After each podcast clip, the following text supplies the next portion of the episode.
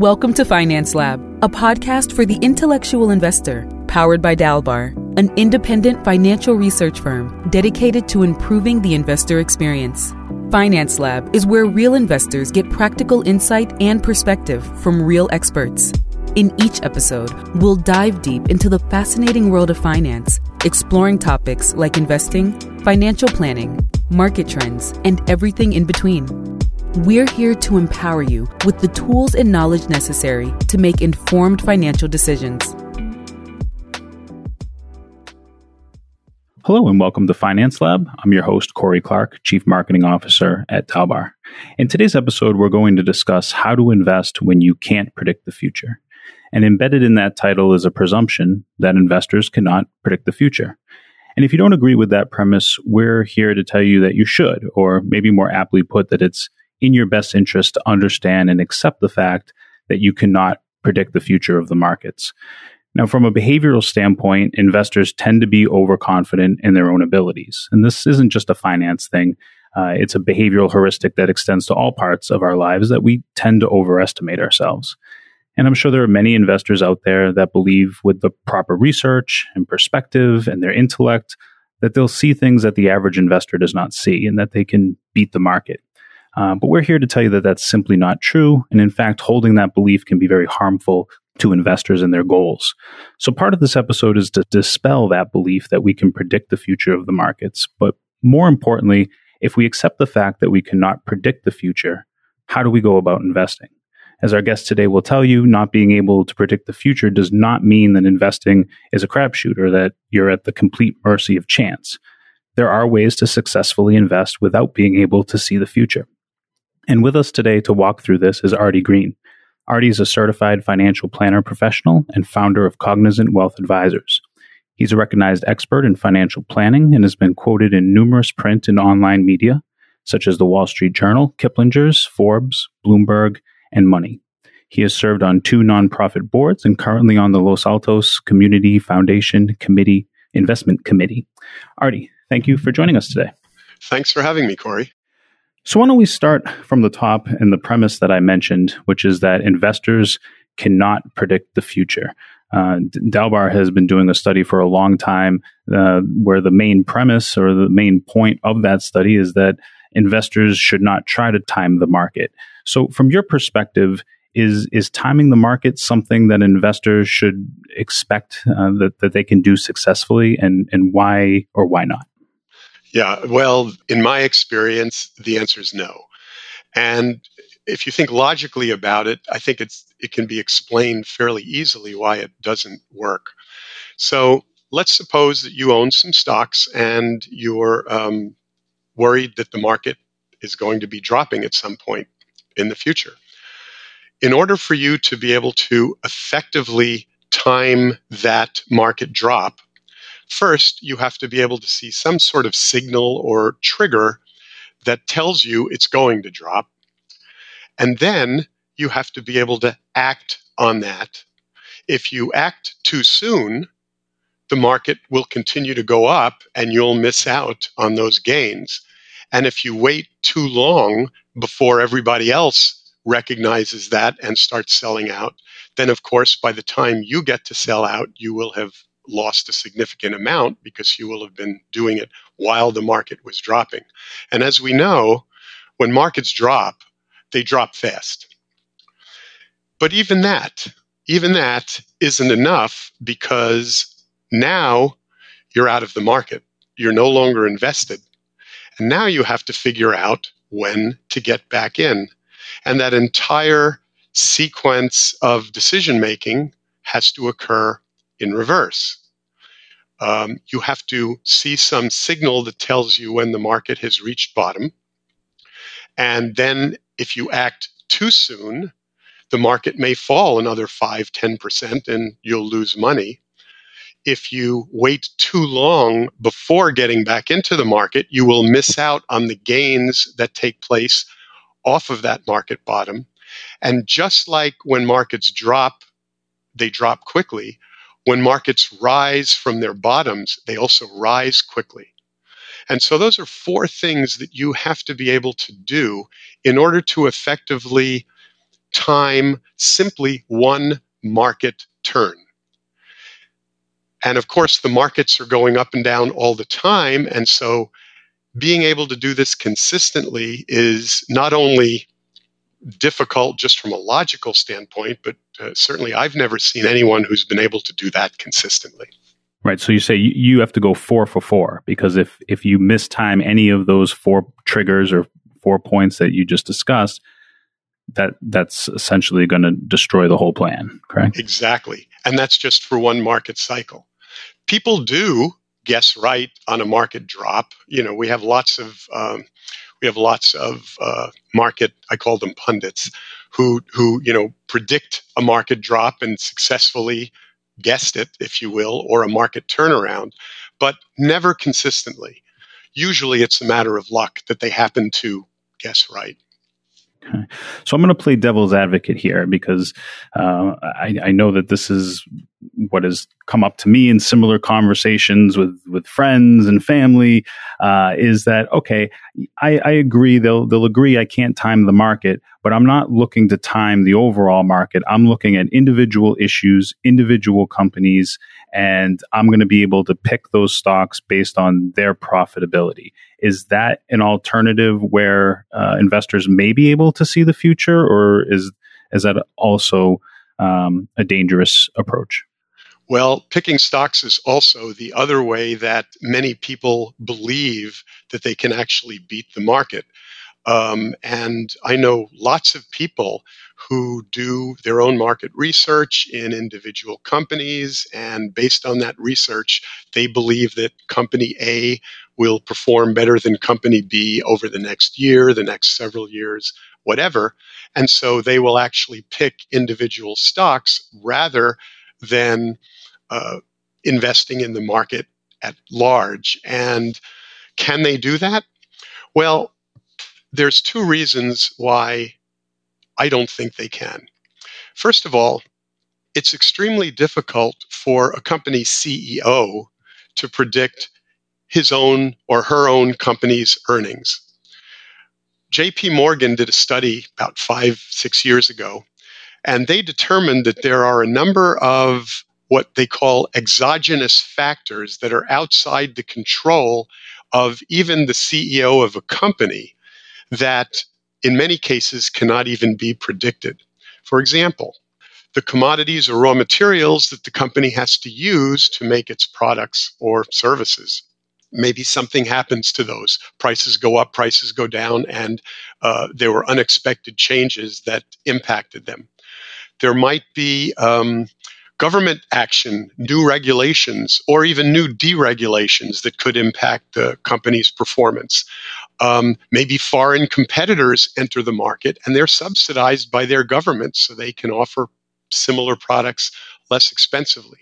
Or perhaps a competitor to the company comes up with some technological innovation that enables them to be able to become the stronger competitor. Um, even shifts in buying power to the firm's customers. If, for example, the market should change, there are more or less competitors in the market. These are all factors that the CEO has no control over. Now, why is this important? Well, we know that one of the most important factors in terms of stock prices is company earnings. And so, if company earnings go up, then logically, the stock price will go up. I won't even say logically because we see this all the time in the markets. When company performance as measured by earnings does not do well, then stock prices tend to drop. These activities, these, these factors outside of a CEO's control make it difficult for the CEO to predict what its stock price will be. So, how can an individual who's doing their own research, picking individual stocks, possibly be able to know that if it's hard for the company's CEO to do it. What about groups of stocks or, or asset classes? So, um, I guess what I'm getting is in investor sentiment. Like it, there are times where um, maybe there there is a a hot investor uh, sector, for example, uh, and that there's a high demand for those securities. Is that is that a way that investors may be able to predict how groups of securities might move based on investor sentiment? It's a good question. So, there are really, if you think about it, only two factors that drive stock prices. We just talked about one company earnings and how difficult it is to predict what company earnings will be in the future, which means it's extremely difficult using that factor to predict what stock prices will be. There is a second factor, and you touched on it in your question, and that is what's called investor sentiment. Uh, most people have probably heard of the term price earnings ratio or PE ratio. What that really means is the price that an investor is willing to pay for an, a certain amount of company earnings. So, for example, if a PE ratio, a current PE ratio of a stock is 15, that means that investors are willing to pay 15 times the price, the value of earnings as measured by a single share of stock. In other words, that one share of stock represents a certain uh, piece of earnings, and investors are willing to pay up to 15 times that on the expectation that the company earnings and performance will continue to do well, and so that stock price will continue to grow. Okay? That's investor sentiment. And the problem with investor sentiment is that it is based upon the collective beliefs of millions of investors at any point in time, and it can change at any point in time. Let's suppose, for example, that that stock that had uh, a, a PE ratio of 15 today, a year from now, has a PE ratio of only seven and a half, half of what it was today. Even if company earnings remained consistent throughout that entire period of time, the price of that stock, by definition, would drop in half simply because investors no longer are willing to pay as much for that individual share of stock as they were a year ago. Now, let's put these two together. If it's hard enough to try to predict company earnings in order to predict how well the company's stock will do in the future, I contend that it's virtually impossible to predict investor sentiment investor sentiment can be driven by all sorts of things that even have nothing to do with the stock market. Uh, politics, um, war is taking place in various parts of the world. Um, investor sentiment changes all the time. And so trying to predict the price of a stock, in my view, is, when you consider these two factors, virtually impossible. And so, as an investor, if if I accept the fact that I'm not going to be able to time the ebb and flow of the broader market, if I accept the fact that I can do as much research as I want to do, and I can certainly get a lot of great information and, and, and try to select stocks intelligently, but there's so many factors that I, I'm just not going to be able to predict or control. How does an investor go about investing if if there's no way that they can predict the way that the market will go? Boy, that's the $64 million question, isn't it? And actually, there are three things that you can control with investing, okay? The first, in no particular order, is cost.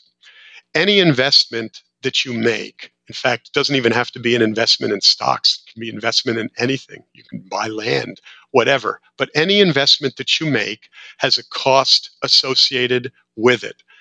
And that cost reduces the amount of return that you can make on that investment. If we look at two stocks, for example, and one stock, the cost of purchasing that stock is higher than the cost of purchasing the second stock. And both stocks are expected to perform pretty much the same way. For example, such as what you said earlier about both stocks being in the same sector or something like that um, then if you buy the lower cost stock, you are more than likely to get the better return simply because you've reduced the cost. sort of like a foot race where somebody has a head start.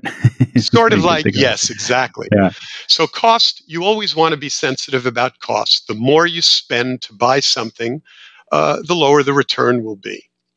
Now, the second area is also very important, and that is taxation. When it comes to taxation, is is the goal to try to eliminate tax? Can we can we eliminate the taxes that we that we pay? I wish we could. Unfortunately, no. We pay taxes, as you well know, on just about everything. But different investments are have different levels of what we call tax efficiency. For example, let's take two stocks, one stock which generates uh, distributes a quarterly dividend and another stock that has no dividends at all. Okay? The quarterly dividend stock is what we call less tax efficient because every time the dividends are distributed, they will be taxed. Okay? Whereas the other stock that doesn't distribute dividends, all of its growth is based on capital gains. And so the nice thing is that we actually have uh, investment vehicles, investment accounts that have different levels of tax efficiency that we can use to kind of manage the taxation uh, across these different types of investments. We have brokerage accounts, which we can use to uh, invest in things that, uh, for example, are what will what we could say are more tax efficient. For example, if I have a brokerage account and I want to buy that stock that doesn't have any dividends, uh, and I buy that stock in my brokerage account, as long as I don't sell it, I don't have to pay any taxes on it. On the other hand, we have retirement accounts. We have individual retirement accounts, also called IRAs. We have Roth individual retirement accounts, also known as Roths. And both of those accounts are either tax deferred or tax free. And so if I want to buy that stock that generates dividends, and I put that stock in my brokerage account, I'm going to be paying taxes on it every year that it distributes the dividends. But if I put that stock in one of my retirement accounts, I won't have to pay any taxes on it until I retire, or if it's a Roth, ever. This is this is where we can save taxes, not eliminate them, by being very sensitive to the tax efficiency of different investments and where we locate them. That makes sense. So you're, you're trying to match the, the the tax characteristics of the of the actual asset with the tax characteristics of the account in which it's held. Exactly. And if that is done, if that's done in an optimal way, you can you can minimize the taxes. But ah, oh, shucks, we can't eliminate it altogether. You, you rained on my parade, Artie. That's what I was. I had a feeling that was the answer. Um, Sorry. So, you, so you mentioned that there were three things that we can control. You mentioned cost. We just talked about taxation. What, what's the third factor that we can control? The third factor, and in my view, is actually the most important factor, and that's the risk of our investments. So obviously, we want less risk. Can we, similar to my question with taxes, is there a way that we eliminate risk altogether, or do we want, do we even want to eliminate risk altogether? Well, um, we can't.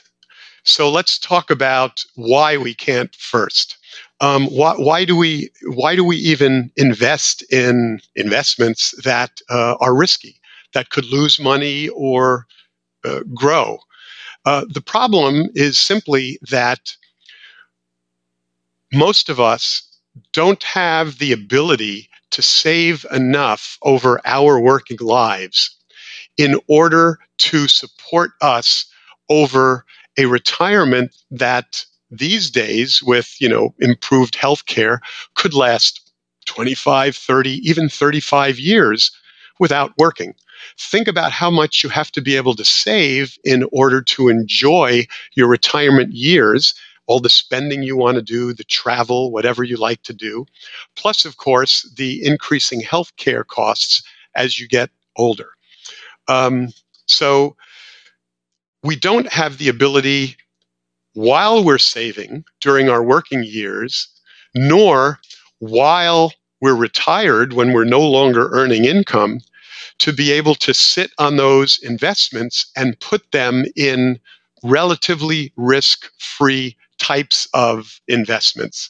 We know that you know U.S. Treasuries tend to be risk free. Uh, most bank CDs are pretty much risk free, except for the fact that you could lose some interest if you want to be able to sell them prematurely.